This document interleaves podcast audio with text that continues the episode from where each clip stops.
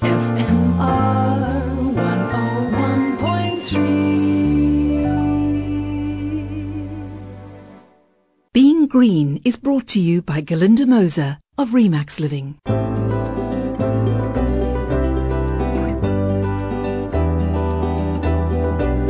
Hello, I'm Glynis Crook. Welcome to Being Green.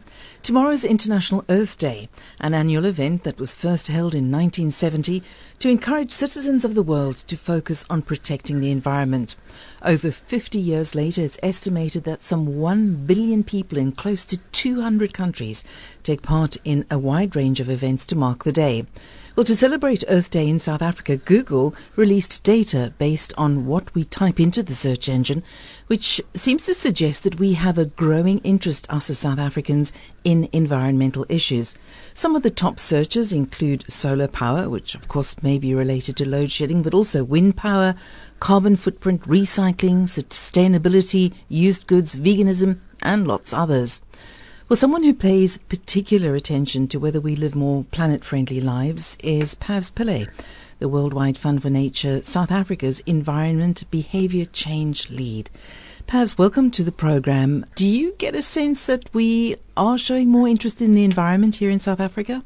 Well, thanks, Glynis. It's always a pleasure to chat to you. Absolutely. We're seeing an increased number of people asking the right questions. And one of them being is, how can my actions make a difference to what's happening to our planet. More and more South Africans, I think it might also be perpetuated by things like COVID, our load shedding crisis that we're having. Mm-hmm. But I think because it's becoming something that's affecting people so personally so dear, their children, their families, that they're starting to ask these very important environmental questions.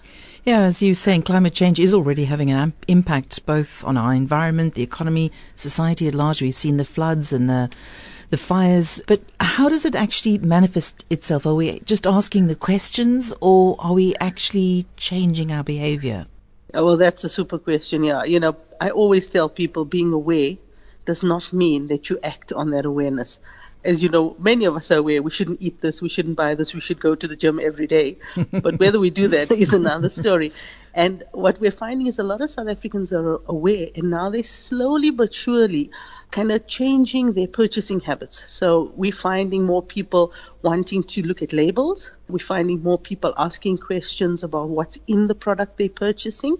We also see this upswing around plant-based foods. We see this upswing about around veganism, around animal ethics. So that tells me that somebody's actually taking that one extra step beyond being aware to check whether something is something that kind of aligns with their values and their belief systems. And when people do that in the behavior world, then for us, that's a very positive path because it means that they're going to start changing how mm. they act. And behavior is purely the action part. You know, we're getting a lot of inquiries around how do I buy more sustainable seafood? What do I do around the penguin crisis? You know, how can I encourage people to eat less meat in my family? Things like that. So people are definitely pushing it beyond just being aware. Mm.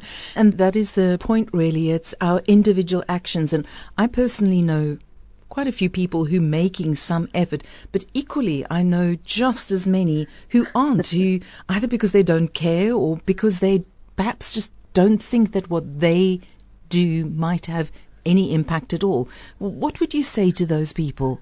Now, you know, Glynis, it's interesting because I have a lot of those naysaying friends as well. You know, oh, my one action's not going to make a difference, but it is going to make a difference because if I make a difference, you make a difference, your neighbor, etc., that cumulative impact is what is going to shift systems. They've just released the latest IPCC assessment report, and from the research that is done there, they're saying that cumulative individual action has the potential to reduce carbon emissions or greenhouse gas emissions by between 40 and 70 percent. And that's now, massive. That is, exactly, and that's based on individual actions.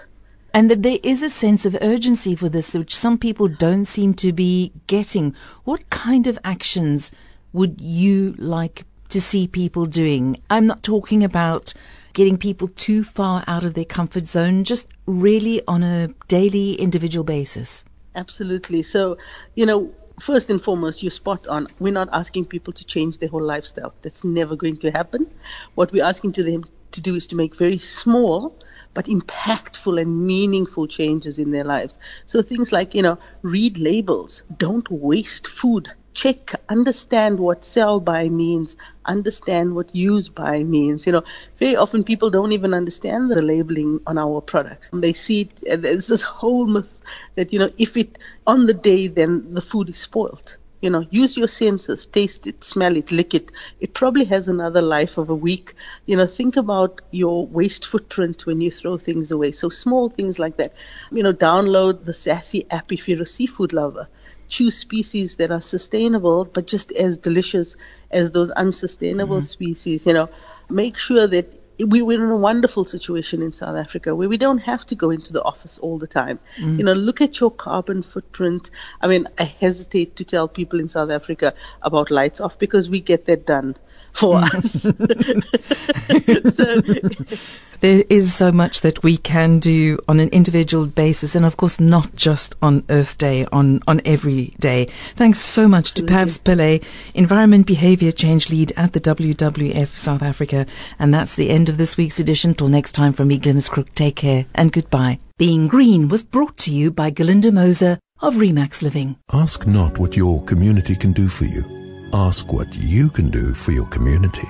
At Remax Living Real Estate, our ethos is built on giving back.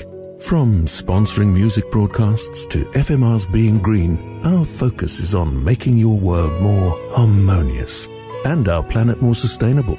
So when it comes to choosing a real estate partner, don't go for anything less than people who are maximum givers. Galinda Moser from Remax Living Real Estate.